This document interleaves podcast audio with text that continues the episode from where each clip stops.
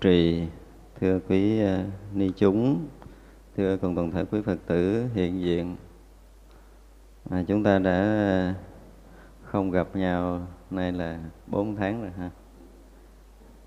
Như vậy là chỉ à, chỉ vắng có một thời thôi vắng có một thời tháng 6 tháng 8 chúng ta vẫn còn.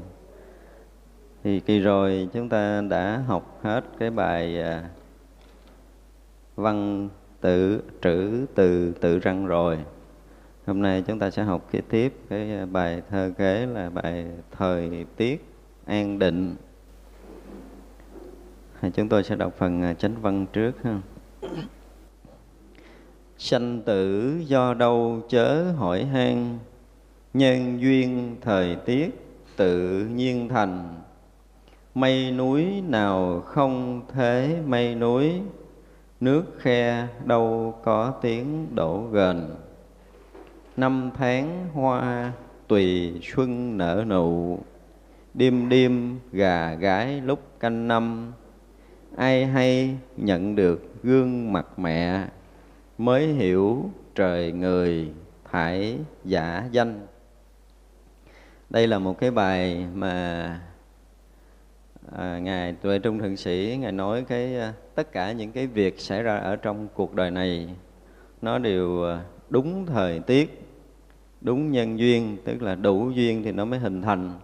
Chứ chúng ta cố gắng, chúng ta gượng ép thì cũng vẫn không được điều gì. Cũng nhất là những người à, tu thiền á, khi mà chúng ta học, chúng ta đọc trong thiền sử thì mình thấy à, có người này qua một câu nói ngộ, có người kia đọc bản kinh ngộ và trở thành tổ mình cũng muốn như vậy nhưng mình ngộ không nổi. Mình cũng đọc bài bản kinh đó mà không biết tại sao mình không ngộ. Và cũng nghe có nhiều ông thầy nhiều khi gặp rồi cũng khai thị với mình nhưng mình không ngộ được. Thì điều đó ở trong Phật đạo nó là chúng ta chưa có, giống như là cây mà nó, cái trái nó chưa chín thì không thể rụng được. Cái gì thì nó cũng phải đủ duyên và nhất là công phu tu hành của chúng ta. Nếu một người à, một người tu thiền á như hồi đầu chúng ta nói là người đó thứ nhất là khi bước vào đạo họ phải thấy được cái thân ngũ quẩn này. Nó thật nó không thật. Đủ cái thế nhìn đó một cách thật sự chứ không phải là chúng ta hiểu nữa. Nhưng mà đã, tất cả chúng ta đã từng học về cái thân ngũ quẩn rồi đúng không? Về sắc quẩn thọ quẩn tưởng quẩn hành quẩn và thức quẩn rồi. Và chúng ta đã từng nghe với thầy giảng nó là duyên hợp nó là giả có vân vân. Mình cũng có thể hiểu. Và bây giờ thậm chí mình cũng có thể giảng được. Nhưng mà sao mình đụng chuyện rồi mình vẫn khổ? Đụng chuyện rồi thì mình vẫn buồn. Và chúng ta vẫn phải bất an đối với cái thân nữ quẩn này. Vì cái đó nó mới chỉ cho chúng ta hiểu thôi. Và cái hiểu nó chỉ là cái cái chấp nhận ở cái màn ngoài của tưởng ấm qua, thông qua kiến thức và nhất là nếu chúng ta học những cái quyển sách hoặc là chúng ta nghe những cái vị giảng sư giảng á, mà nếu là những quyển sách của những người học thức nói cho chúng ta, hoặc là những cái vị giảng sư chỉ trải qua trường lớp nói cho chúng ta nghe, rất đúng bài bản, rất đúng kinh điển, nhưng mà các vị giảng sư đó là từ đâu? Từ học, đọc để mà biết thôi thì cái sự học đọc, ghi nhận, thông hiểu để có thể giảng lại chúng ta nghe thì những người đó cũng là những người đã tiếp xúc cái Phật pháp qua màn ngoài của tưởng ấm, màn ngoài của tâm thức. Thì vậy là về sắc ấm, thọ ấm, tưởng ấm là cái gì? Nó rất mong manh, nằm màn ngoài. Và nếu như trước kia mà chúng ta đã từng ờ, nghe, quý vị mà đã từng nghe chúng tôi đã nói trong cái ờ, một số băng giảng trước về thân ngũ uẩn á trong cái bản ờ, bát đại nhân giác hoặc là một số bản kinh khác, trong ờ, tứ niệm xứ chúng tôi có nói về tưởng uẩn. Tưởng uẩn nó giống như là một cái ờ, một cái màn màn mỏng nằm trên mặt biển thôi. Giống như một vài cái hòn bọt được nổi trên mặt biển khơi thôi. Như vậy là tưởng uẩn nó rất là mong manh so với hành uẩn. Hành uẩn là cả một cái biển mênh mông như thế. Do vậy cái kiến thức của phật pháp mà thông qua tâm thức, cái sự học hiểu của mình, thì ở trong kinh đức phật ví dụ, giống như là con mũi mà nó cái chân nó nhúng xuống dưới biển, lấy lên chỉ có một miếng, chưa vào một giọt nước trong mắt mình thấy. Thành ra cái vốn kiến thức đó mà cứ trao tuyền cho nhau từ đời này qua tới đời khác, thì một biển Phật pháp mênh mông kia mà chỉ nhúng được một cái giọt nước nhỏ bằng cái đầu, cái chân của của con mũi thôi. Thì không đủ sức để chuyển hóa. Do vậy mà mình vẫn hiểu, mình vẫn thuộc bài, mình vẫn có thể nối lại được. Nhưng mà sự chuyển hóa thực sự là mình không có. Thì vậy là chúng ta rất là khó vào cửa đạo. Rất là khó. Thật ra có những cái mà trong Phật đạo gọi là cái sở tri kiến, nhưng mà chúng ta không biết là cái sở, tức là một cái sự chướng ngăn của tri kiến như thế nào. Có những người có những cái bằng cấp cao, họ thông hiểu tất cả tam tạng giáo điển, họ cho rằng họ hiểu Phật pháp rồi và họ đủ sức để làm thầy thiên hạ giảng thuyết khắp nơi trên thế giới này. Nhưng mà bản thân của họ không có sự chuyển hóa. Hoàn toàn không có. Và nếu như chúng ta nghe qua những cái người đó, thì chắc chắn là chúng ta cũng vẫn không được chuyển hóa những cái quyển sách đó, những cái băng giảng đó, nó chỉ là cái gì là giọt nước của cái chân con mũi hút từ biển không có bao nhiêu cả. Cho nên không có thấm thua gì. Đối với cái lớp dày vọng tưởng vô minh ngàn đời ngàn kiếp của mình thì nó không đủ sức để tải. Chỉ trừ trường hợp là chúng ta được tiếp xúc với những cái vị đã một lần phá tan ở quẩn rồi. Họ đã thẩm thấu qua hết cái đại dương đó rồi. Có nghĩa là với họ, sắc, thọ, tưởng, hành và thức quẩn, họ một lần tự bản thân họ thâm nhập tới cảnh giới là ngũ quẩn dài không thì họ bắt đầu nói không bằng kiến thức của tâm thức nữa, không bằng ngôn ngữ bề ngoài của tưởng ấm nữa. Mà tất cả những cái điều nói năng họ đều xuất phát từ nội tại, từ cái năng lực của hành ấm. Và chính năng lực này nó mới đủ sức chuyển tải và gây chấn động cho những người học đạo. Thì lúc mà chúng ta được nhận cái nguồn tâm thức đó, nhận cái kiến thức đó, nhận cái lời giảng đó bằng cái nội lực của hành ấm thành ra chúng ta bị chấn động và chúng ta được chuyển hóa. Thì đó gọi là đúng thời tiết nhân duyên. Hoặc là trong lúc chúng ta tu tập, mà chúng ta có cái duyên để được gặp một cái người mà thực sự họ đã có một lần ngữ quẩn vậy không trong đời rồi, thì một câu nói của họ có thể đánh động được tới cái tầng sâu của hành ấm và thức ấm của mình, thì lúc đó mình mới được chuyển hóa. Cho nên nói mà cái duyên này thì thật sự rất là khó có trong cuộc đời chúng ta học đạo có khi chúng ta gặp quá nhiều thầy và thầy nào cũng siêu hết. Không, thầy nào cũng siêu hết. Và những cái vị lừng danh nổi tiếng rồi chúng ta thấy kiến thức Phật pháp về cái lý luận nông sâu của họ họ rất là vững chãi. Nhưng mà về sinh tử họ có giải quyết được chưa? Ngũ quẩn có một lần dài không chưa? Nếu chưa, thì cả đời mình theo họ chỉ là tăng thêm kiến thức và hết đi một đời này của mình. Mình chỉ có một số kiến thức số kiến thức thì có tăng thêm một số vọng tưởng chẳng có lợi ích gì. Cho nên ở đây á cái mà nói tới cái thời tiết nhân duyên là ngài tự trung thượng sĩ nói với chúng ta là sanh tử do đâu chớ hỏi han. Nhân duyên thời tiết tự nhiên thành.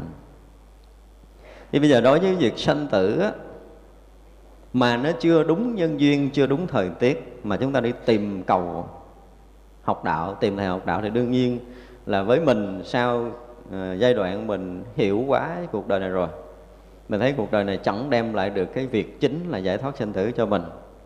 Mình muốn làm sao để giải thoát sinh tử ngay trong đời này cho nên chúng ta bắt đầu đi tìm cầu đạo lý. Và với tâm thiết tha đó đủ cơ duyên để mình gặp những cái vị thầy ở trong cuộc đời này. Nhưng mà cái tâm nào để được kết nối với thầy nào? Đây là vấn đề. Chứ không phải là chúng ta muốn đi tìm thầy là chúng ta sẽ có thầy đúng để mình học đâu. Không phải dễ trong cái việc đi tìm thầy. Như vậy là thứ nhất, do nhân duyên nhiều đời của mình và vị thầy đó, mình đã từng học pháp với thầy đó trong nhiều đời, nhiều kiếp trước rồi. Đó là cái thứ nhất là nó nhân duyên của những đời kiếp trước. Cái thứ hai là với cái tâm thiết tha cầu đạo của mình, mãnh liệt quá, nó sẽ tương ứng với một cái cảnh giới tâm linh nào đó, thì nó sẽ khiến cho mình gặp vị thầy đó. Còn nếu không là đối diện với thầy đó, nhưng mình vẫn thấy rằng mình không có duyên. Vì sao? Vậy hai cái tầng bậc tâm linh, hai cái pháp môn tu tập, nói cái từ miền nam gọi là trật chìa với nhau, nó không ăn khớp, không ăn khớp. Thì vậy là chúng ta nghe pháp đó, nhưng mà chúng ta có cảm giác là không hay.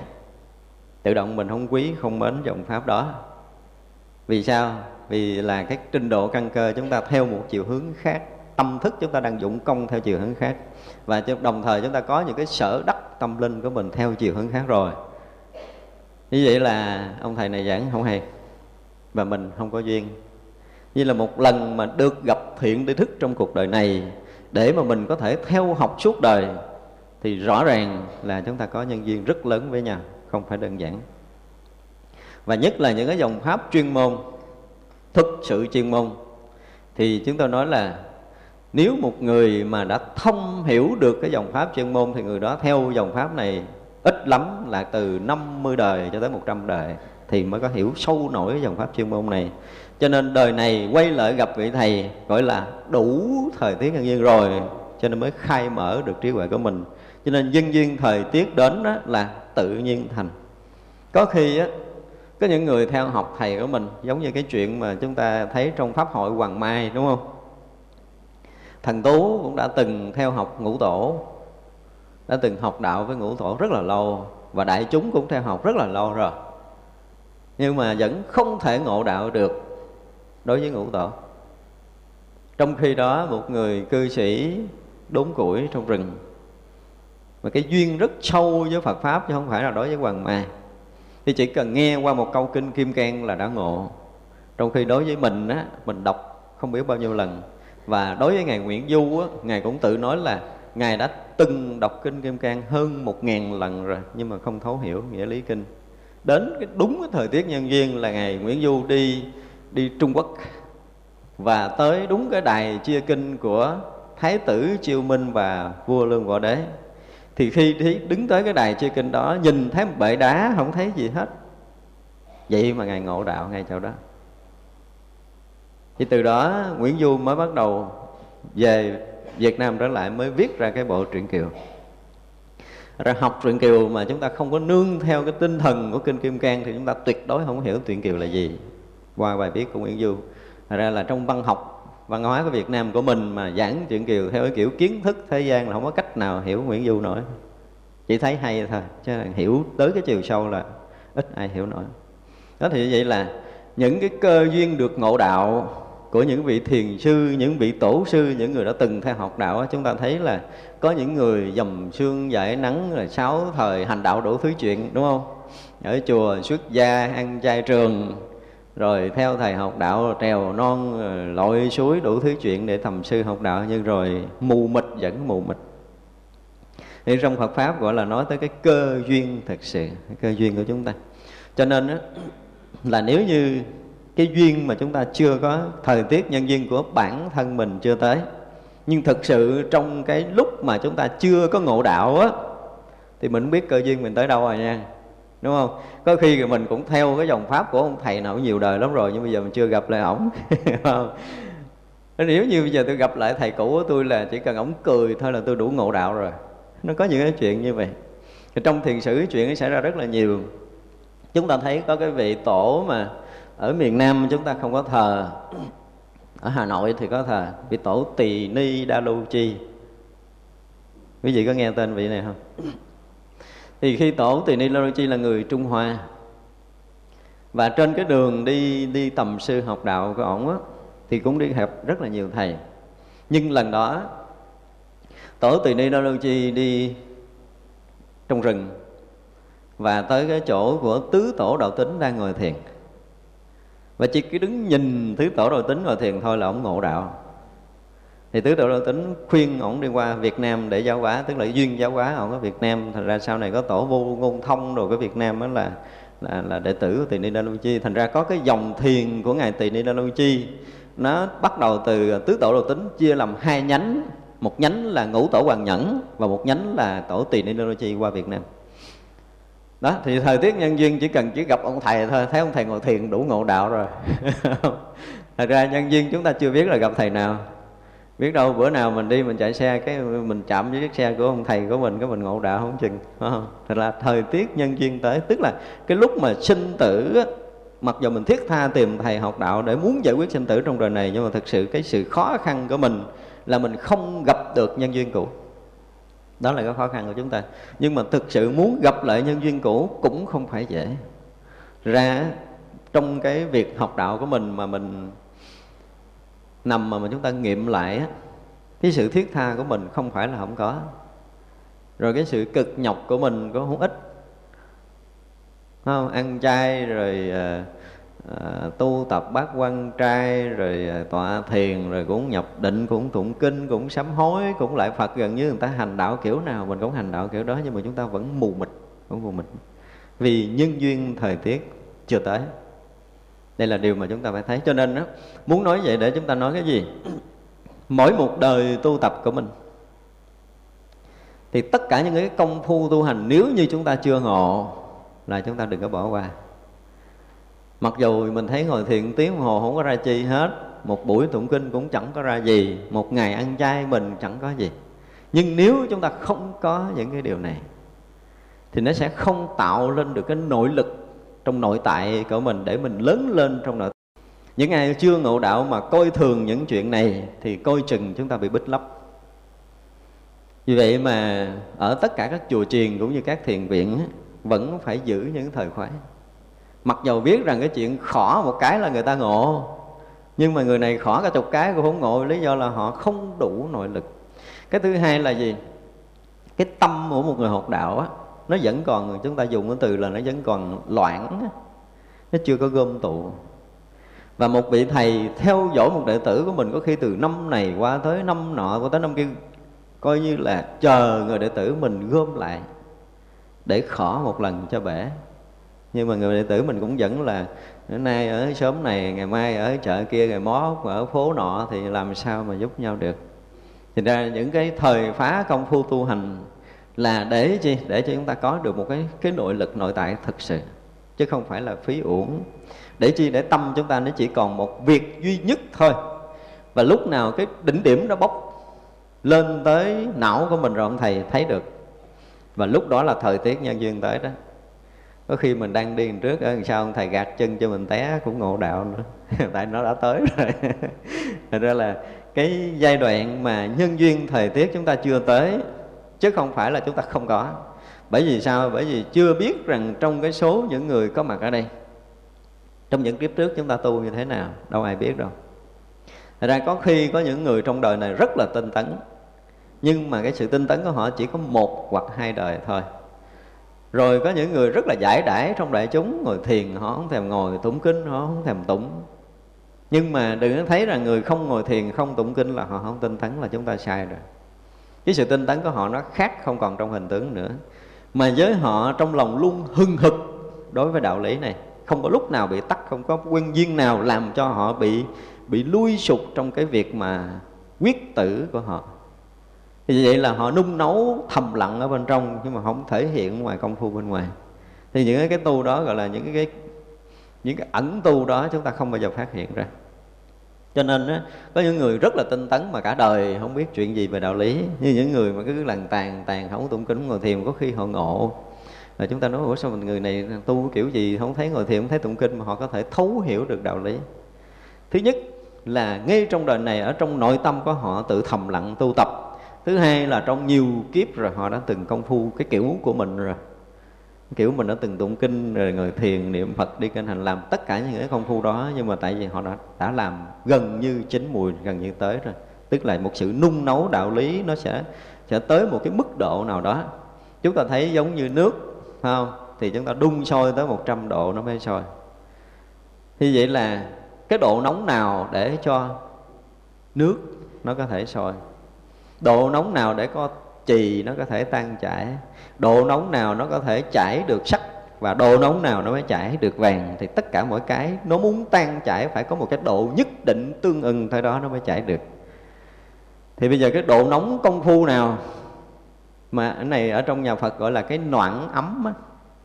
ví dụ như à, cái noãn vị á, ví dụ như chúng ta tu tập mà cái hơi ấm chúng ta, cái noãn vị chúng ta tới gần tới cái quả tu đà hoàng, thì chúng ta sẽ thấy được cái cái ngưỡng đó sắp sửa mở với mình. Tức là cái cái hơi ấm đó nó tới gọi là noãn vị. Thì noãn vị nó nóng đến cái độ nó được tăng đến cái độ công phu chúng ta càng lúc càng tăng đến tương ưng với cái quả tu đà hoàng thì tự động chúng ta chứng quả tu đà hoàng. Rồi chúng ta công phu để cái noãn vị nó nâng cao nữa đến tương ưng với quả tư đà hàm thì nó làm cho chúng ta tới cái ngưỡng tư đà hàm. Còn cái noãn mà nó, nó nó đung chúng ta cháy cho tới chuẩn bị là tan thân mất mạng để có thể ngủ quẩn ra không một lần. Thì đó đòi hỏi công phu không thể không thể bình thường được. Cho nên là nếu như trong nhiều đời nhiều kiếp mà chúng ta chưa có một lần được ngộ, chúng ta mới thấy được trong đời này như thế này. Ở đời, chúng ta đọc lại cái lịch sử của thiền á ha, mà những cái vị thiền sư á, những vị thiền sư lớn thì đa phần là tự ngộ. Chúng ta thấy rõ điều này nha còn những vị thiền sư mà mới ngộ trong khoảng năm đời trở lại mấy vị không đủ sức giáo hóa đâu. Được thầy khai ngộ được một cơ duyên nào đó khai ngộ ha thì cái sự giáo hóa các vị đó không có lớn. Ví dụ như lục tổ huệ năng chúng ta không phải do sự khai ngộ của ngũ tổ hoàng nhẫn đúng không? Đã ngộ từ lúc mà đúng cũ rồi, rồi sau đó chỉ cần ngũ tổ đọc lại bản kinh là ngộ lần hai sâu hơn thôi. Và một số các vị tổ khác đọc trong lịch sử thiền tông là chúng ta thấy là nếu vị nào mà tu tập do công phu thiền định nhiều, được sự khai thị của vị thầy thì những vị đó không làm lớn chuyện. Chúng ta dùng cái từ như vậy, tức là không thể làm đại sự cho Phật pháp được. Thì chúng ta cũng vậy. Ví dụ như nhiều đời mà chúng ta chưa được ngộ, thì chúng ta phải nhờ tới thầy của mình. Chứ còn những cái vị mà được gọi là tái lai thì không cần thầy. Mặc dầu cái nhân duyên họ nương với đạo tràng này, nhân duyên họ nương với ông thầy kia, nhưng mà thực sự không phải do công ông thầy đó tại vì những người tái lai thì họ không cần thầy và họ tự lớn lên được. Và những người đó mới có thể làm lớn chuyện của Phật pháp, tức là lợi ích quần sanh rất là lớn. Ra ở đây, ngài à, tuệ trung thượng sĩ ngài nói là sanh tử do đâu chớ hỏi han. Có nhiều khi á, cái người đó họ không có có cực nhọc đi tìm cầu hỏi thầy học đạo, nhưng mà nhân duyên chính họ cũng có thể tự ngộ. Nhưng có những khi nhân duyên chúng ta chưa tới mà chúng ta theo hết, thầy này học tới, thầy kia học thì cũng rất là khó phá vỡ được đạo lý của mình. Ra ở đây ngài nói là nhân duyên, thời tiết, tự nhiên thành. Nghĩa là mỗi ngày, mỗi giờ, mỗi phút, mỗi giây tu tập của chúng ta. Mặc dù ngày nay mình không ngộ, nhưng mà chúng ta vẫn giữ được cái chừng mực, cái tâm thiết tha tu tập của mình. Chúng ta đừng có lui sụp cái điều này nha. Tức là hơi ấm tu tập lúc nào cũng được nung nấu. Và mỗi ngày nó mỗi mãnh liệt hơn, mỗi ngày nó phải quyết liệt hơn. Thì như vậy chúng ta mới tới đạo lý được nếu như bây giờ đối với việc sinh tử mà mình ngồi mình nghiệm lại qua nhiều ngày, nhiều tháng mình tu tập rồi, đã từng tu ờ, ờ, Phật thất, đã từng nhập thất, đã từng tọa thiền nhiều ngày, nhiều đêm rồi, nhưng mà bây giờ sanh tử hỏi lại, mình chưa thông. Không bây giờ mình chưa biết là mình chết như thế nào, chưa biết mình chết bằng cách nào và chết cái kiểu nào, chưa biết chắc. Và chết sanh đi đâu, về đâu chúng ta chưa chắc. Có nghĩa là sanh tử chúng ta chưa rõ ràng như vậy là biết rằng chuyện lớn chưa xong. Đời này, người nào mà chuyện lớn xong là sinh tử phải rõ ràng. Thực sự rõ ràng, không còn lầm sinh tử nữa, tức là biết chắc rằng mình muốn bỏ thân kiểu nào mình cũng có thể bỏ được, một cách tự do, tự tại, theo ý của mình. Thậm chí muốn lưu thân xá lợi cũng được luôn, và biết chắc rằng khi mình bỏ thân này, mình sẽ ra sao sau khi bỏ thân mạng này. Là người đó phải vững vàng phải rõ ràng với chính mình thì mới được gọi là xong việc lớn. Còn không tự tại được như vậy là gọi là không xong. Mà không xong thì sao? Không bao giờ để cho tâm thức chúng ta bị lui sụt hoặc là tạm dừng nha. Công phu mà tạm dừng cũng không được. Đừng nói là bây giờ tôi ở chùa, tôi cảm giác tôi an rồi. Hoặc là tôi học pháp của cái vị đó nhiêu đủ rồi an rồi. Mình tự an với cái mù mịt đó thì mình sẽ tiếp tục mù mịt ở kiếp sau kiếp này ra đi mù mịt thì kiếp sau vẫn còn mù mịt tiếp. Cho nên là ngày nào, giờ nào, phút giây nào mà sanh tử chưa rõ ràng, thì ngày giờ phút giây đó không được lui sụp công phu, tạm dừng cũng không được nữa. Chúng tôi nói ngày xưa cái việc mà đi để phá vỡ sanh tử giống như con cá, nó lội ngược dòng thác chứ không phải là dòng sông bình thường. Dòng thác thì nó đổ rất mạnh xuống, nếu mà ngừng bơi là sẽ bị đạp trở xuống đáy vực chứ không phải là chúng ta dừng được dừng tu là chúng ta dừng tại chỗ đó đâu. Cho nên tôi cái gì thì có thể tạm dừng nhưng mà tu thì không được tạm dừng phải không? Phải công phu gần như liên tục. Mặc dù không phải là cái thời đó để mình ngồi thiền không phải cái thời để mình tụng kinh nhưng mà trong tâm của chúng ta phải nung nấu cái ý chí giác ngộ giải thoát không được tạm dừng. Dù có ngã ra chết đi nữa thì cái, cái ý chí nó vẫn còn mãnh liệt để nó chuyển chúng ta tới một cái kiếp mới bằng cái tâm lực bằng ý chí này mặc dầu nó chưa rõ ràng, nhưng mà tâm lực và ý chí phá vỡ sinh tử vẫn phải được đốt cháy là chúng ta. Phải được nấu cho nó nóng thực sự. Thì như vậy nó mới đủ sức phá vỡ sinh tử. Thì ra nhân duyên tới thì tự nhiên mọi cái nó sẽ thành tựu. Ngài nói, nay mây núi nào không thế mây núi, nước khe đâu có tiếng đổ gần. Tức là ngày à, chúng ta thấy là mình nhìn ra ngoài trời có những cái áng mây mà nó bao cái núi ôm quyện trong cái núi này. Thì chúng ta nhìn thấy là mây núi này không thế mây núi khác được. Ví dụ như á, từng cơn mây từng cơn gió thổi tới đúng không? Thì chúng ta thấy là trong một phút này cái mây đó nó quyện cái núi này. Nhưng mà không phải là cụm mây đó nó quyện hoài núi đó mỗi một phút là mây khác nó đã tới. Thì do thó, gió thổi là từng cụm mây nó tới. Cho nên nói là mây núi nào không thế mây núi tức là không có mây núi nào nó thế được cái mây núi nào cả. Không có cái chuyện gì, không có chuyện trước thế chuyện sau, không có chuyện sau thế chuyện trước được. Không phải tu ngày hôm qua đủ cho ngày hôm nay, không phải như vậy. Mà mỗi ngày, mỗi phút, mỗi giây chúng ta phải tu. Thời tiết thay đổi từng khoảnh khắc là từng khoảnh khắc đó chúng ta phải tu tập tương ưng với nhau. Chứ đừng nghĩ ngày hôm qua chúng ta tu nhiều để bù cho ngày hôm nay thì không có. Chuyện khác thì có thể bù, nhưng mà chuyện tu không bù được. Chuyện tu là phải mỗi ngày, mỗi công phu và không được quyền lui sụp. Thật ra là mỗi phút mà chúng ta nhìn thấy mây nó quyện núi, nhưng mây đó mỗi phút nó mỗi mới. Thì mỗi một ngày qua là công phu chúng ta phải mỗi vững chãi như vậy, luôn luôn luôn luôn tới chứ chúng ta không có tạm gần, không có tạm dừng nước khe đâu có tiếng đổ gần tức là khe thì nó là cái gì? Giống như cái suối nhỏ, nó chảy, nó không có tiếng ồn ào, giống như thác thác đổ thì nó nó ồn ào. Thành ra khi mà cái công phu tu hành của chúng ta nó nhỏ nhiệm, giống như cái khe nước chảy thì nó không có đủ sức để làm cái gì không?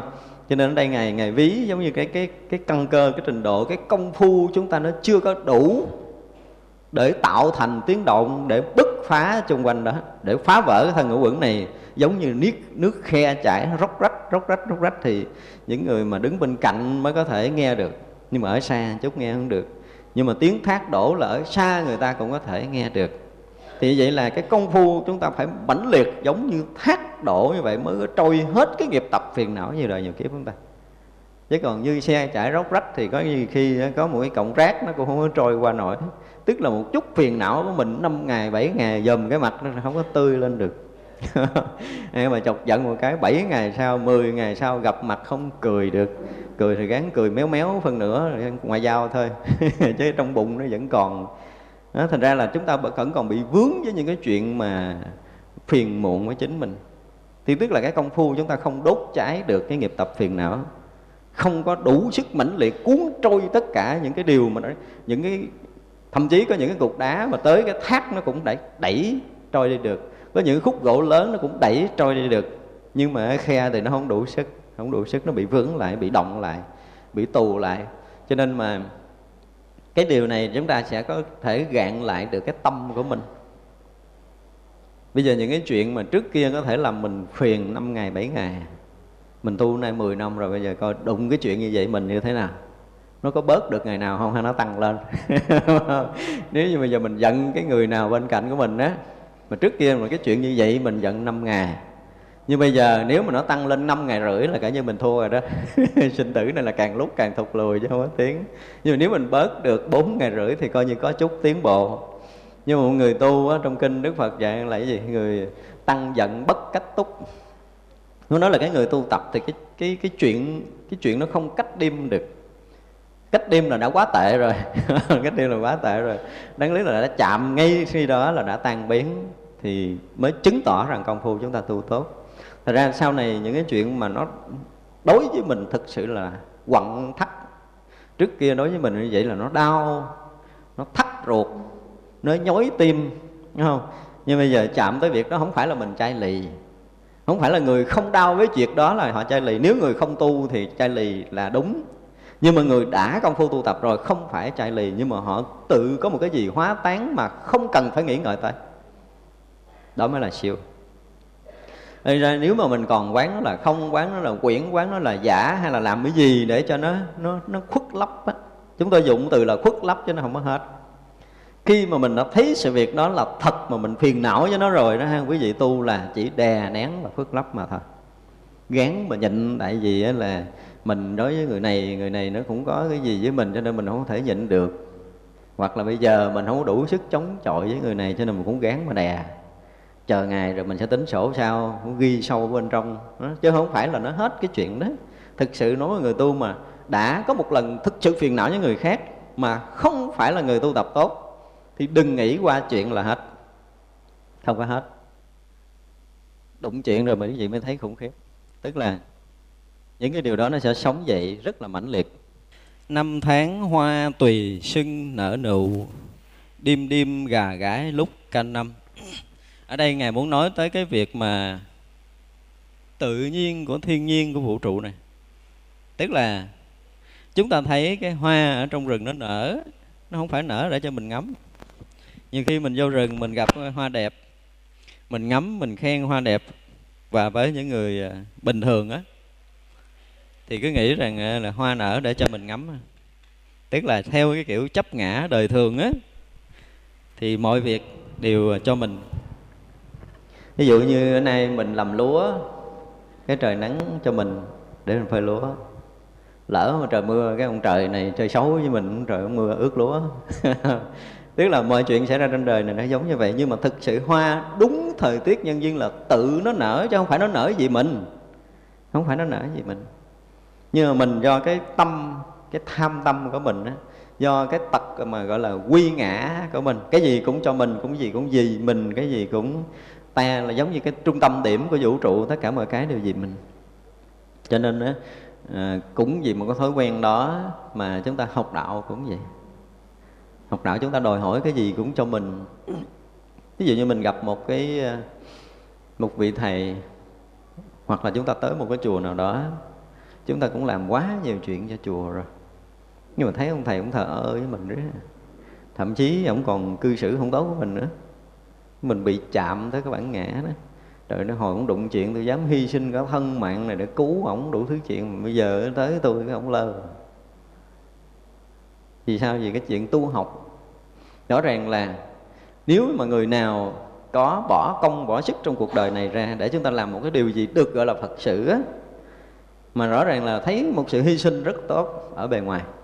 Nhưng bên trong chúng ta có một sự đòi hỏi đáp trả là chứng tỏ rằng chúng ta có ý đồ. Chứ không phải là mọi người phục vụ tốt cho tam bảo. Không phải như vậy. Chúng ta nên xét kỹ điều này.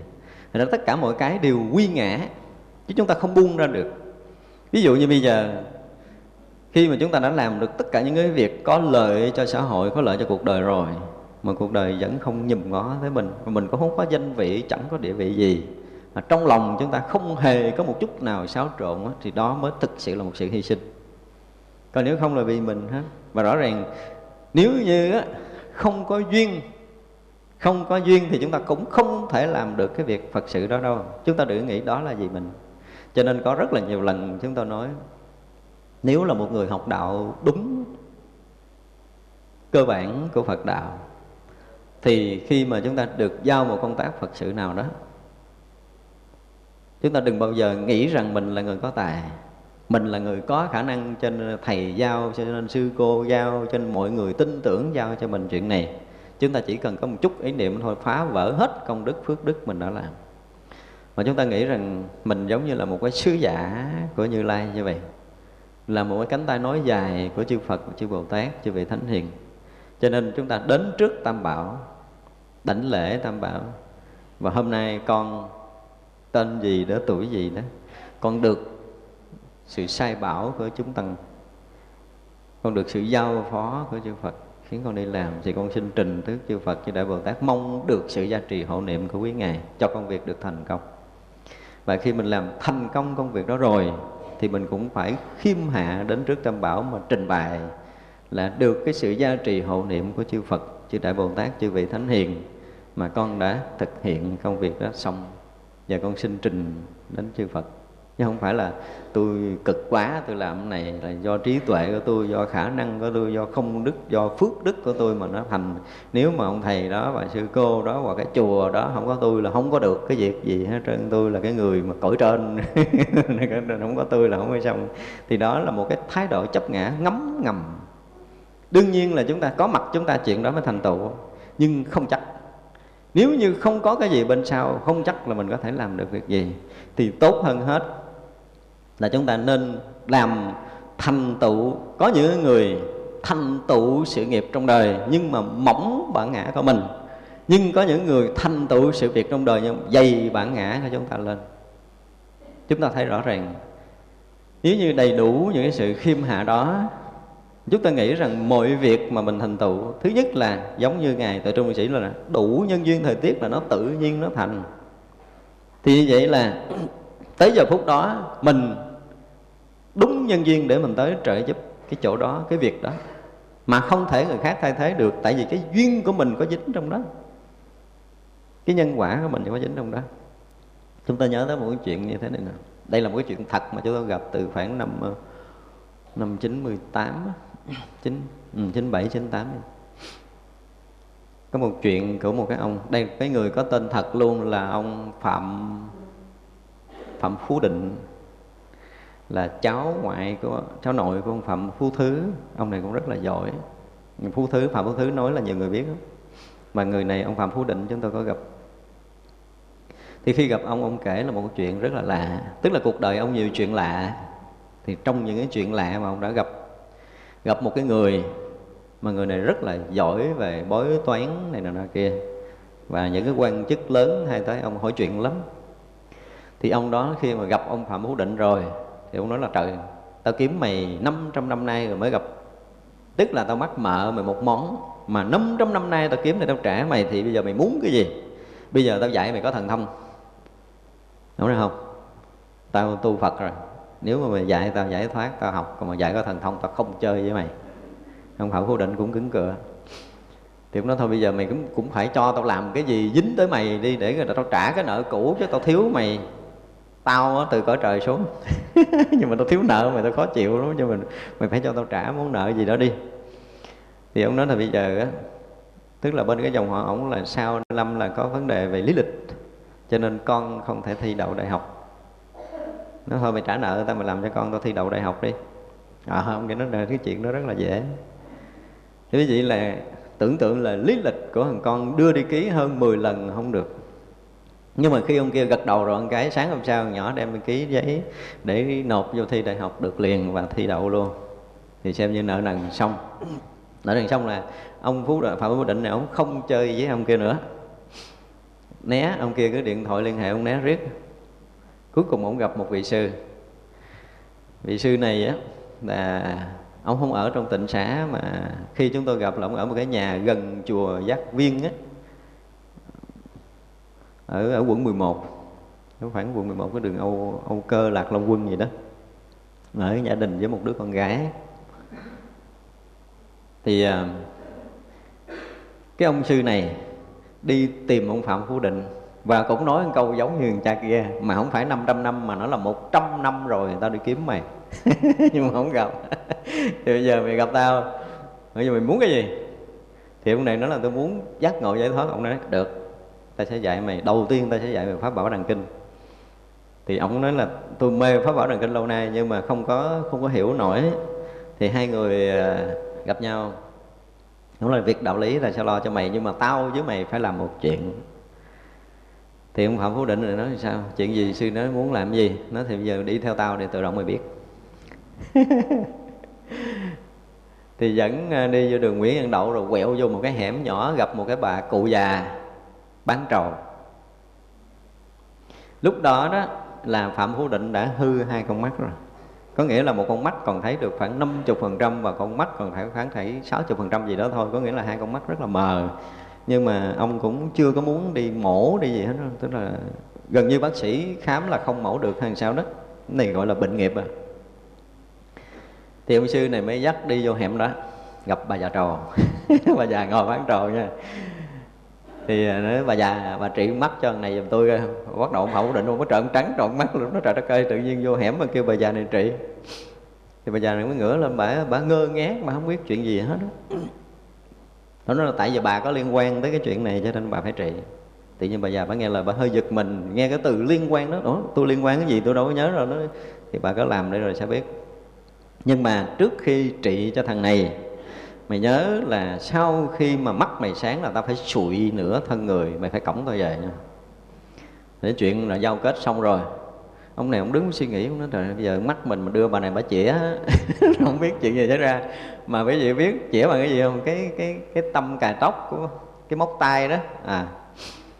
Ông thầy nói bà rút cái cái cái móc tay của bà ra bà chĩa vô con mắt nó đại là tự động nó sáng. Bà già bà cũng lưỡng lự mà anh này thì anh sợ mà lỡ cái gì đuôi cái sao nhưng mà anh suy nghĩ. Anh nói là thầy biết không? Tôi ngồi tôi suy nghĩ kỹ lắm tôi nói họ kệ lỡ đuôi con còn con đi chữa cũng còn thấy đường nhưng mà liều một cái coi nó ra làm sao. Cái uh, ảnh mới ngồi xuống. Thì bà già này á được ông sư? Dính cái tay lên đò. Ông nói là rồi, bắt đầu chữa đi. Thì bà lấy cái cái cái cái cây bà cứ chọt vô mắt vậy thôi mà không biết chọt trúng ở đâu. Thì bà rút ra thì anh này sáng. Sáng một cách rất là lạ kỳ như ngày xưa.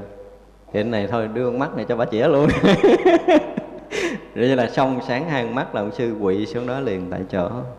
Và mọi chuyện xảy ra như vậy cho nên tôi mới hỏi thăm đường để tới để gặp vị sư này thì khi tôi tới tôi gặp vị sư này là rõ ràng là ông đã sụi nửa người bên trái, không không còn đi được nữa. Lúc đó là chống nạn nè. Thì vậy là chúng ta mới thấy rõ ràng là, đó, người làm được một việc là nó có một cái liên quan. Thì đúng thời tiết nhân duyên đó, người đó phải gặp người đó, phải giải quyết được cái chuyện đó, chứ không ai tài giỏi đâu. Bà già đâu phải là thầy trị mắt, sau lần đó bà chọt một cái là đuôi người ta liền, chứ đâu phải đơn giản. Nhưng mà lần đó thì lại được thật ra nó có đúng cái thời tiết nhân duyên đó, mình làm được một cái việc đó đó, thì chúng ta đừng bao giờ nghĩ rằng đó là tài của mình, là đức của mình, là chúng ta đã sai lầm rồi. Nó có một cái liên quan trần trịch của nhân quả nhiều đời nhiều kiếp, mình phải xuất hiện đúng cái giờ đó, ngày đó để mình làm việc đó cho cái chùa đó hay cái gì đó là nhân duyên thời tiết nó đúng. Là nhân quả nó nó trần trịch nhau ghê gớm lắm. Thật ra khi mà công phu của mình nó róc rách như cái khe suối thì chúng ta mới biết rằng là mình không có đủ lực, chưa có đủ lực để giải quyết cái chuyện phiền não nghiệp tập của mình. Chưa có đẩy trôi hết những cái nghiệp tập phiền não ở nơi tâm của chúng ta thì biết rằng lúc đó công lực chúng ta còn yếu. Nhưng mà khi chúng ta nó giống như thác gần thì đủ sức cuốn trôi nghiệp tập phiền não trong mỗi cái thấy nghe hay biết của mình thì lúc đó biết rằng công phu chúng ta đã lớn.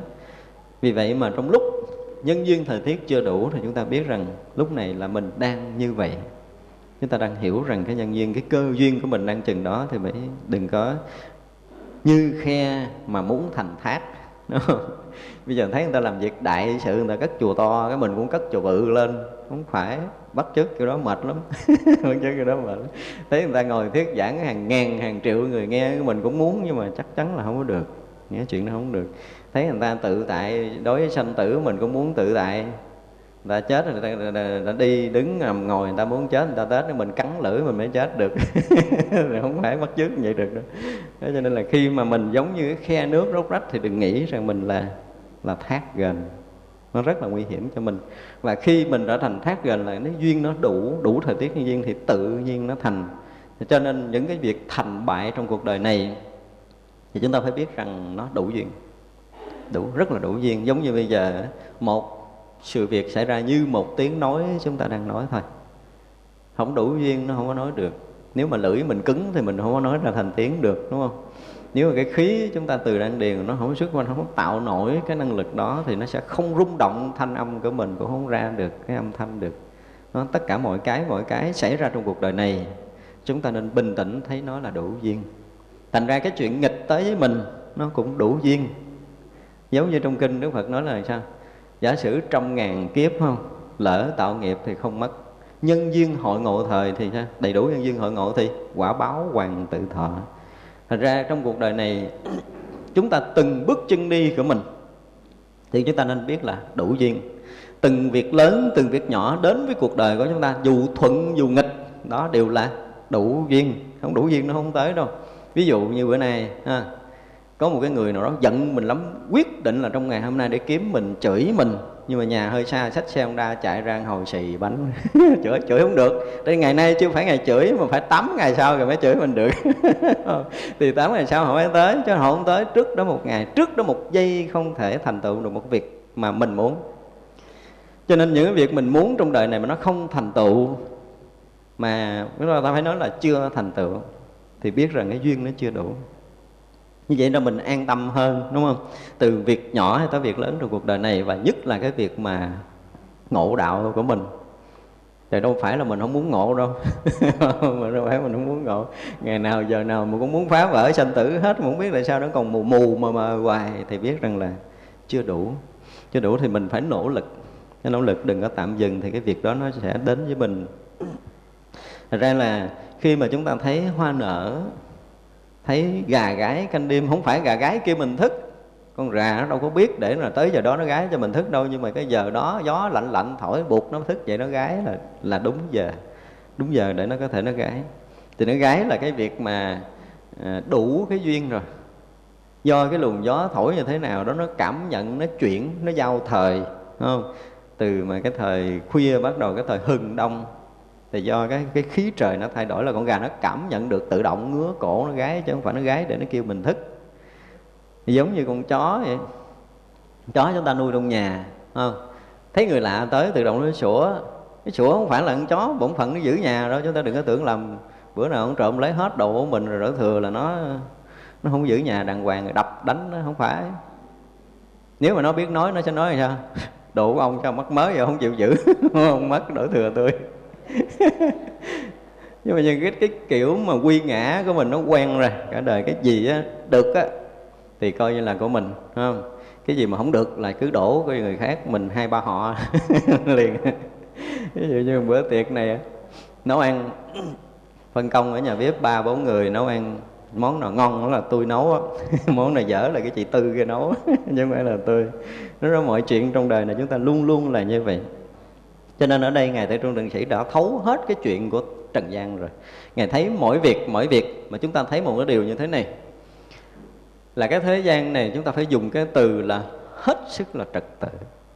Mọi chuyện nó đến với tất cả chúng ta ở khắp thế giới này rất là trật tự, rất là đúng khớp, đúng nhịp, đúng giờ, đúng phút, đúng giây cho từng sự việc nhỏ theo đúng nhân quả của nó.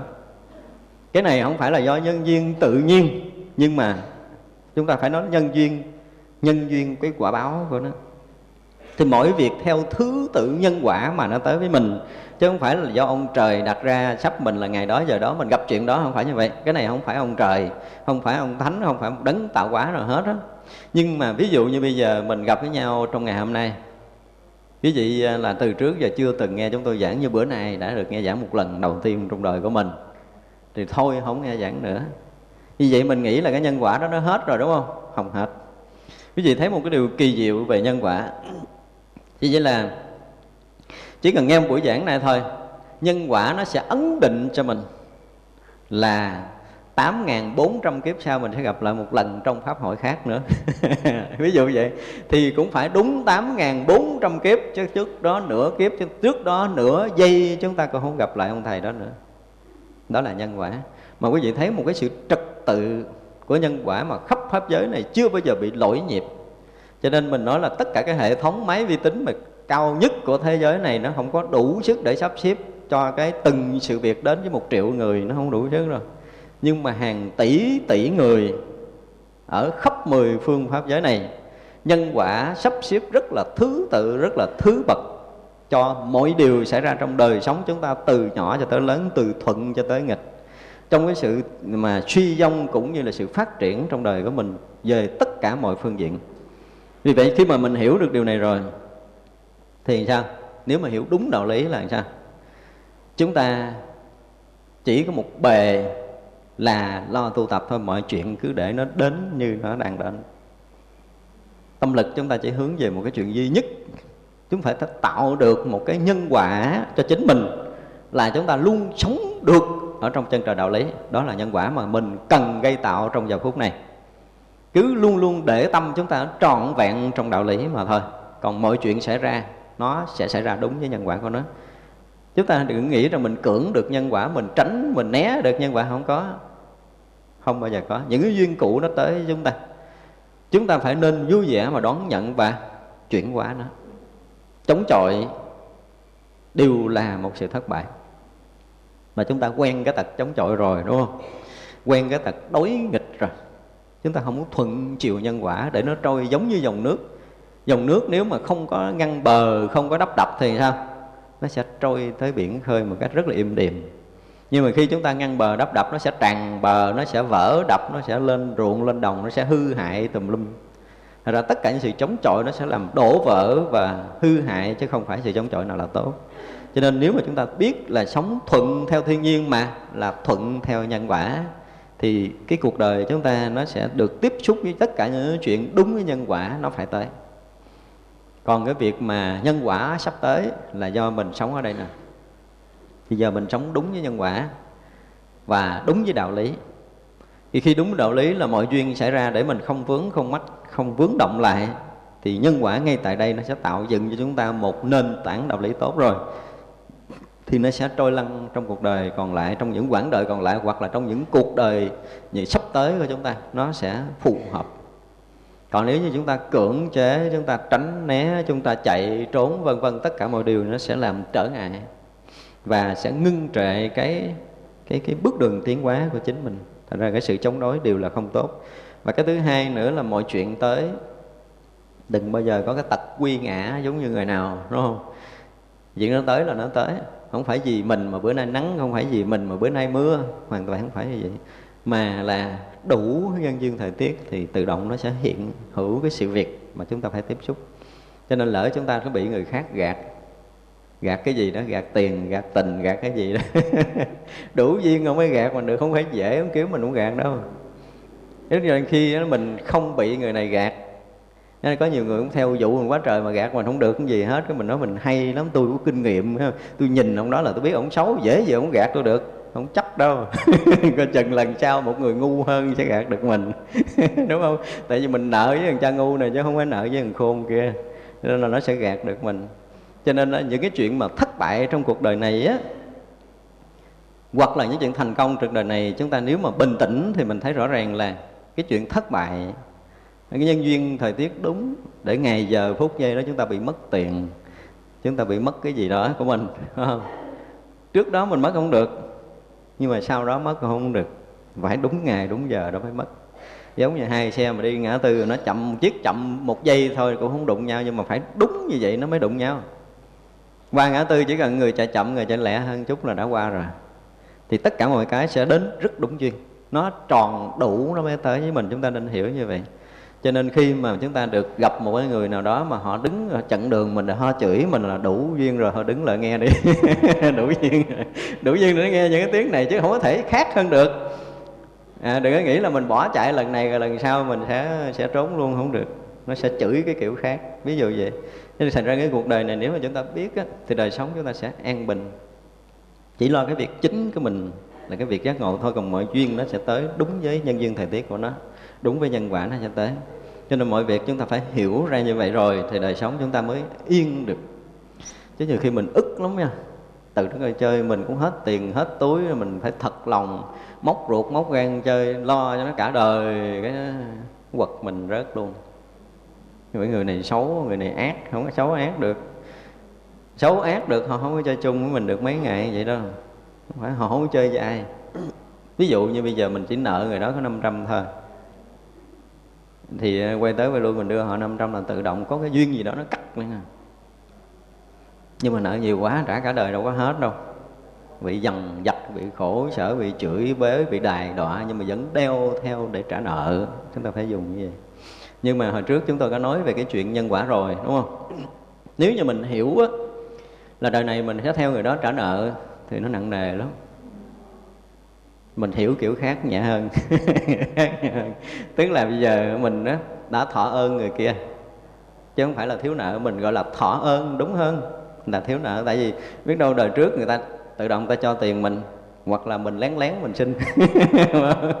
Tiền người ta để trong tủ mình lén lén mình lấy, cũng là một cách thọ ơn. Tại vì mình cần xài cái sự việc đó. Trong cái thời điểm đó mà kẹt quá rồi ông không có ở nhà, thôi giờ mình lén lén mở tủ mình xin. Để mình giải quyết công chuyện mình muốn giải quyết, thì vậy là đó là một lần chúng ta thọ ơn. Chúng ta hiểu như vậy. Thì bây giờ khi mà gặp lại chủ của mình, gặp lại người ơn của mình, thì bây giờ mình trả ơn. Trả ơn thì nó nhẹ hơn là trả quả. Theo tôi là dùng từ trả ơn, đúng hơn là trả quả, để cho nó nhẹ. Ra tự nhiên chơi 5 tháng 7 tháng cái mình bị người này gạt hết tiền thì đó là cơ hội để chúng ta trả lại cái ơn nghĩa cũ của mình. Chứ không phải là nhân quả mình phải bị trả, không hiểu vậy nặng lắm. Không? hiểu vậy nặng lắm. Ra chúng tôi nói là đổi cái từ bị trả quả mà thành là trả ơn. Thành trả ơn thì tự động mình nghe nó nhẹ đi. Mà rõ ràng là cuộc đời này chúng ta đến với nhau vì ơn nghĩa thì nó sẽ thoát được cái thù hằn. Bây giờ người ơn của mình đến lấy tiền của mình mình đâu có thù. Đúng không? Nhưng mình thấy rằng đó là quả báo, có nhiều khi mình còn hận á. Mình thấy quả báo là mình sẽ hận người kia, tại vì họ đã gạt mình hết tiền, mình phải bị đối khác, phải lang thang thế này thế kia. Biết đâu hồi trưa mình mình à, lén lén mình xin người ta, cái người ta cũng đói ngoài chợ mấy ngày, người ta ngủ ngoài đường, không có nhà cửa, ví dụ vậy. Thì bây giờ mình cũng còn phước báo là mình hiểu được cái giá trị Phật pháp rồi, mặc dù hết tiền nhưng mà còn một cái vốn liếng Phật pháp. Mình thấy rõ ràng là mình được một cái dịp để mình trả được cái ơn nghĩa cũ của mình rồi, mình nên mừng nhưng có ai mất tiền mừng không đây có ai đủ cái khả năng đó. Trả được một một cái món nợ thì chúng ta mừng là chúng ta thoát được cái nợ đó, đúng không? Nhưng mà thế gian không ai chịu mừng cái kiểu này hết á. Không ai chịu mừng cái đó bị người ta gã cái gì về rồi nó có càm ràm chửi không biết bao nhiêu năm rồi nhớ suốt đời không bao giờ quên thì nó sẽ tạo nhân quả mới để cho chúng ta gặp nhau trong sanh tử thù hằn nhau tiếp nhưng mà nếu chúng ta mừng là mình xóa luôn cái nhân quả đó khéo một chút thì nhân quả sẽ sẽ không tiếp nối. Còn không khéo thì sẽ tạo thành ân quán liền. Cho nên nếu mà mình nghĩ tới cái chuyện mình phải trả quả báo á, thì coi chừng vẫn còn nhân quả mới. Nhưng nếu mình hiểu là trả ơn thì sẽ dứt khoát. Tại vì không ai mà dám thù cái người ơn của mình hết á đúng không? Ví dụ như cha mẹ là người ơn của mình mình có dám thù không? Mặc dù mình bị đánh nè đánh đau còn chết luôn. Hồi nhỏ thì bị đánh khóc hoài nhưng mà đâu dám thù. Mình cũng vậy thôi. Khi mà đã biết người đó là người ơn của mình và mình đã tìm nhau trong lục đạo luân hồi này để trả được cái ơn, không phải dễ đâu đó nha. Thế vậy họ, mình mắc một cái nhân quả nào, mình mượn ai một đồng tiền gì đó, chưa chắc mình mượn đời này, tới hồi họ chết rồi mình kiếm gặp nhau để trả đâu. Khó lắm. Không phải dễ gặp nhau ra trong lục đạo luân hồi, tức là cõi trời, cõi Atula của người địa ngục, ngạo quỷ chúng sanh nào mà được gặp trở lại cái người ơn để trả là nên mừng chứ đừng có buồn. Theo chúng tôi là phải mừng. Dù hiện tại là mình là làm thất bại, là thất nghiệp, là mà không có nhà, có cửa, nhưng mà mình nên mừng là mình đã trả được một cái ơn ở trong cuộc đời này. Thì tức là đã giải quyết được một nghiệp tập xấu của mình. Thì đó là nếu người tu thì chúng ta nên có một cái nhìn như vậy để chi? Để cho mình bình yên đủ thời tiết nhân duyên mới gặp lại nợ, chủ nợ của mình. Chứ không phải dễ gặp đâu, kiếm ổng thử coi dễ không biết. Không phải dễ đâu. Cho nên là đời này mà ổng lại sanh ra để ổng làm chồng hay là sanh ra để làm vợ với nhau, mà để mà đài đọa nhau cả một cuộc đời á, thực sự nó không có dễ. Ví dụ đi, chúng ta nhìn thử đi. Mình cũng đi ra đường tiếp xúc hàng triệu người trên cái cuộc đời này rồi, đúng không? Ra chợ, ra những cái chỗ đông người, mình gặp rất là nhiều những người có khi mình chỉ cười một cái thôi. Họ mời uống nước, mình cũng không rảnh ngồi xuống để uống với nhau một chung nước. Là do đâu? Do chúng ta không có cái cái nhân quả với nhau. Cho nên họ có thể thành thân được. Thì không thể thành thân thì không thể thành thù được. Nhưng đâu có nhân quả gì đâu mà để thân để thù.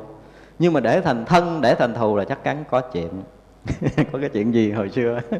Có khi chỉ cần nghe tiếng người đó thôi là cả đời mình nhớ vô mà. Đây có ai bị trường hợp đó không? Chưa. Rất là mình nợ người đó một cái kiểu gì kỳ cục lắm. Cái nhân duyên quả báo nó nó nhiều chuyện rất là lạ. Chỉ cần nghe đúng cái tên nó thôi là mình, cả đời mình muốn để gặp. Nghe một âm thanh của họ, một nụ cười của họ, hoặc mình coi hình bóng ở đâu á mà mình không gặp người này là cả đời, ăn ngủ không yên. Chứ tự nhiên tự nhiên đâu trời sanh ra mình còn thanh thêm chi cái người này cho mình khổ. Không phải mình có cái gì đó. Mình phải thiếu cái gì đó cho nên mình không gặp là không có được. Đó là rõ ràng là mỗi cái mỗi cái là nhân duyên hội ngộ thời, phải không? đúng đầy đủ nhân duyên mà hội ngộ rồi thì cái quả báo nó sẽ tới. Cái mà không dùng từ quả báo mình ân nghĩa nó sẽ tới. Ân nghĩa nó sẽ tới. Rồi ra mình sửa cái kia là là cái ân nó tới chứ đừng có dùng quả báo nghe nó nặng nề không chúng ta tu thì chúng ta gắng sửa những cái từ ngữ trong Phật pháp mà nó nặng, nó thành nhẹ để chúng ta có một đời sống nó thông thoáng hơn. Cái nhìn về nhân quả nó sẽ thoáng hơn chứ không phải là là phải bị trả quả, mà phải nói là được trả ơn. Trong đời này cho nên lỡ mình cả đời mình khổ với cái ông nào hoặc là khổ với cái bà nào đó ha, thì chúng ta nên mừng. Thầm mà chắp tay lại Phật là cảm ơn chư Phật đã gia hộ cho con tìm được chủ nợ để con trả được trong đời này. Trả hết cái đời con con có chấp nhận mà con đủ bình tĩnh để mình hiểu được. Thì mình thấy rõ ràng là một cái phước duyên để mình được trả ơn. Phải nói như vậy, đủ duyên phước mới được trả ơn chứ không phải dễ đâu cho nên mình ra mình mình phải phục vụ cho người đó, mình phải lo lắng cho người đó, rồi mình phải cực khổ, mình phải hy sinh đủ chuyện, đủ điều hết. Rồi đôi khi mình ngồi lại, ủa, sao mắc nợ ông này, sao phải lo hoài? Không phải, nợ thiệt chứ không phải. Nợ, mình mượn người ta rồi. Cho nên bây giờ phải vui vẻ mà trả thì mới hết nợ. Bây giờ mà mình thiếu nợ người ta người ta lợi người ta đòi mình, cái mình cự nữ mình cãi vã thì nợ nó còn hoài. Nhưng vui vẻ trả thì hết rất là nhanh.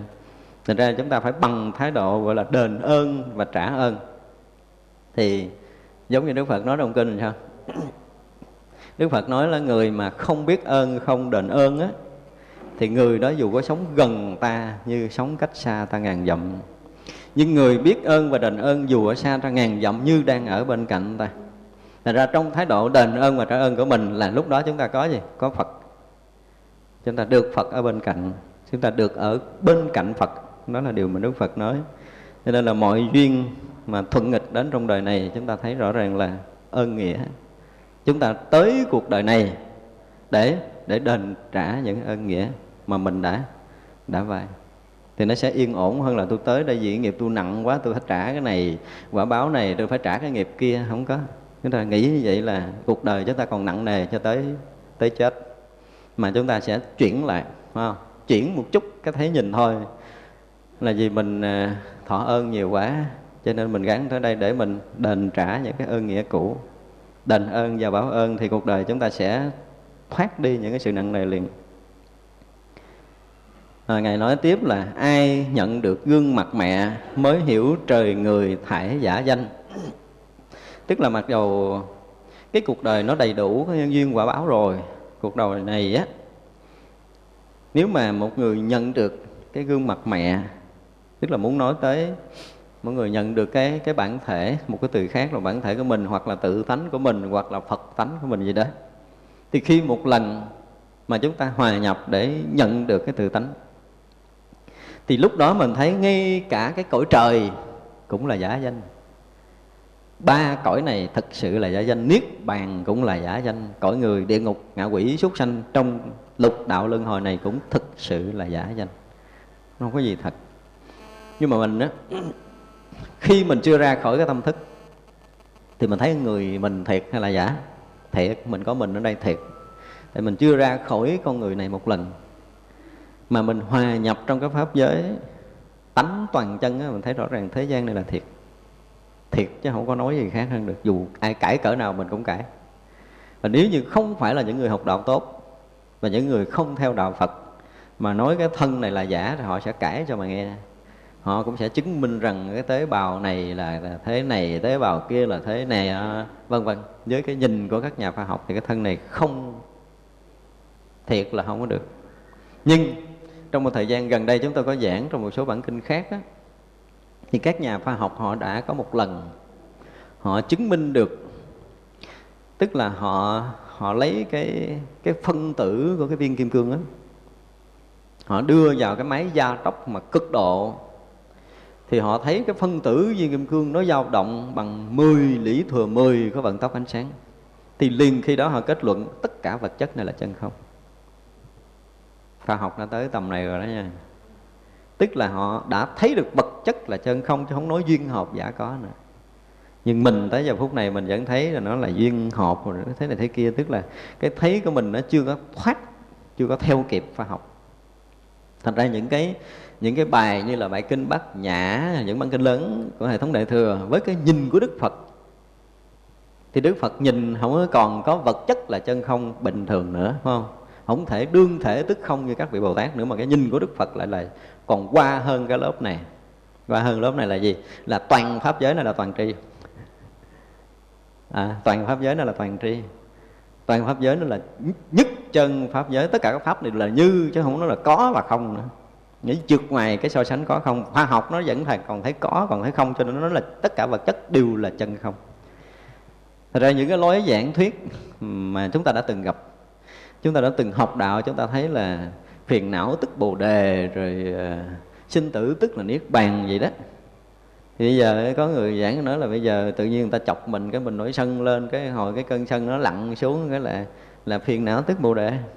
Tôi nói vậy còn xa chính lục tổ đã nói sao an tâm tại vọng tình, ngay đó không ba chữ. Tức là, ngay khi cái phiền não khởi lên đó, mà chúng ta thấy được đạo ở chỗ đang khởi đó đó, chứ không phải khởi rồi, nó tắt là là muộn rồi. Phải nghi nơi vọng tình đó.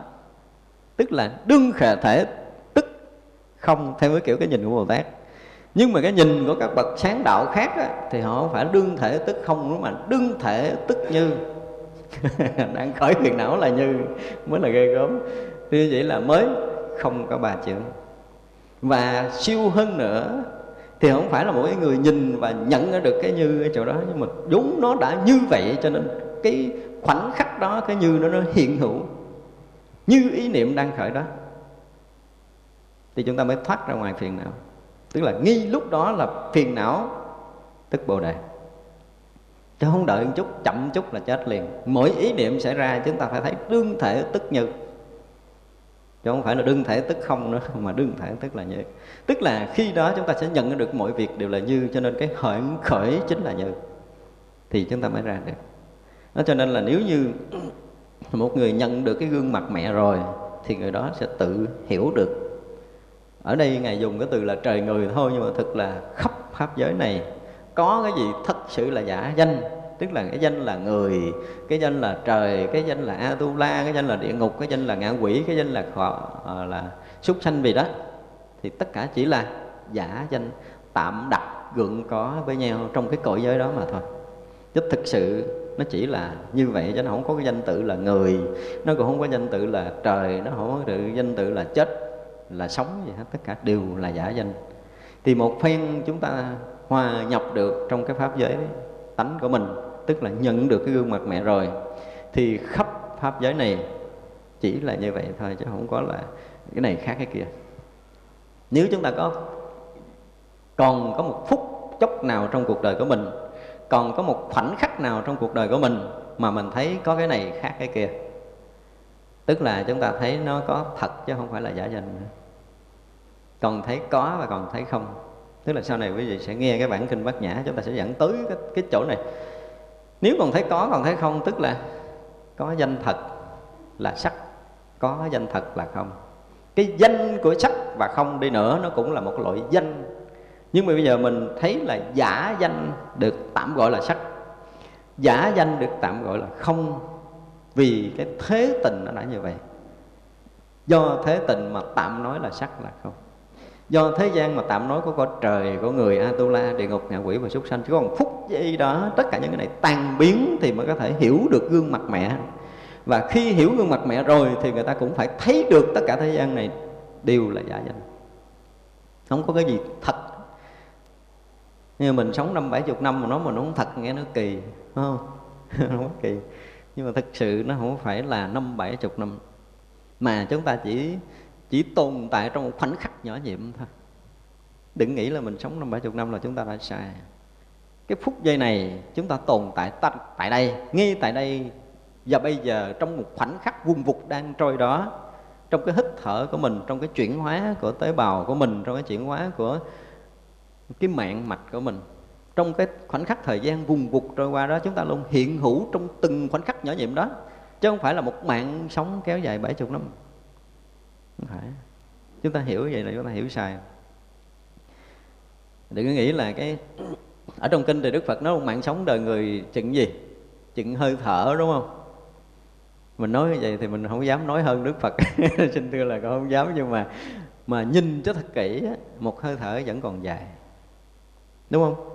Có thể vẫn ra, tức là nó từng khoảnh khắc nếu mà mình ờ, đem một cái loại máy gia tốc để sôi cái cơ thể chúng ta đang đang có quý vị thấy là trong một giây thôi cơ thể chúng ta xảy ra từ 200 ngàn cho tới một triệu phản ứng sinh hóa. Một giây thôi chứ chưa tới nói tới một phút. Thì rõ ràng là cơ thể chúng ta vung vút thay cũ đổi mới. Ta phải dùng như vậy vung vút. Vùng vục mới vùng vụt mới tức là liên tục những khoảnh khắc mới để chúng ta hiện tồn tại trong từng khoảnh khắc nhỏ nhiệm mới mới mới mới mới mới, mới cả cái nếu mà tính ngược về quá khứ thì mình đã mấy chục năm. Đã sống thì mình cho rằng mấy chục tuổi ví dụ vậy. Nhưng mà không phải mình không có tuổi nào hết trơn á. Mình chỉ là một cái sự hiện hữu trong khoảnh khắc mới mẻ hiện tiền này thôi. Chứ không có chuyện năm bảy chục năm. Thật ra mình không có chuyện chết. Không có chuyện chết theo một cái chiều lý luận khác là chúng ta không phải là sinh ra để chết. Không có nói chuyện sinh tử. Hiểu đúng đạo lý hiểu đúng với cái chỗ mà đạo lý chân thật này thì chúng ta nên hiểu rằng là chúng ta đang hiện hữu trong một khoảnh khắc đang vung vụt mới. Và trong cái vùng vụt mới mới này chúng ta đang hiện hữu mới mới mới mới mới mới mới, mới một cách liên tục. Chứ không phải là năm bảy chục năm mới có sợ tóc bạc. Chứ không phải là tôi sống, tôi già rồi, tóc tôi bạc, không phải vậy là sợ tóc bạc là mới có. Mới có rõ ràng. Đó. Như vậy là tôi mới có mặt ở đây. Tôi mới nghe cái tiếng vừa nói, tôi mới hít cái hơi thở mới. Chứ không phải thở, hít vô thở ra là hơi cũ đâu. Đúng không? Mình thở hoài nhưng mà có hơi nào là hơi cũ không? Nó có mỗi hơi đều mới. Và không phải hết hơi mới đâu, từng khoảnh khắc của hơi thở đều mới tức là từng cái hơi hít vô trong cái khoảnh khắc một phần triệu cho tới một phần ngàn, cho tới một phần trăm, cho tới một phần mười, cho tới một phần tư hơi thở là từng cái khoảnh khắc nhỏ đó là hơi mới, đúng không? Những hơi mới vào. Và những hơi mới từng khoảnh khắc nó trôi ra.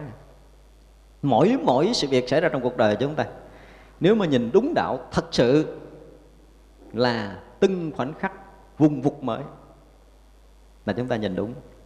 Thật ra đâu có chuyện trẻ, đâu có chuyện già, đâu có chuyện mấy mươi năm đâu. Và như vậy cuộc đời chúng ta sẽ tươi vui hơn, đúng không? Chứ không phải, trời ơi, đi học đạo về vui quá mà về già gặp cái ông dày cũ móc mấy chục năm cũng dòm thấy cái mặt này hoài nó chán chúng ta sẽ dễ chán duyên cảnh dễ chán mọi điều. Nhưng nếu như chúng ta mà đủ cái lực phải nói là đủ cái lực để tiếp ứng được hòa nhập được sống cho kỳ được với khoảnh khắc sống mới mẻ của chính mình. Tức là sống đúng với đạo lý á, thì chúng ta không thể tạm dừng. Cho nên không ai dính mắc được điều gì hết. Thấy được cái điều này rồi chúng ta mới thấy rõ cái lý vô trụ của đức phật nói rất là tuyệt vời. Rõ rằng toàn pháp giới này nó là nó là vô trụ. Cho nên là những cái nó xảy ra liên tục cho nó vô trụ. Mà liên tục đó là liên tục mới. Cuộc đời chúng ta luôn luôn tươi vui mới mẻ hiện tiền. Không có cái chuyện cũ cũ không được.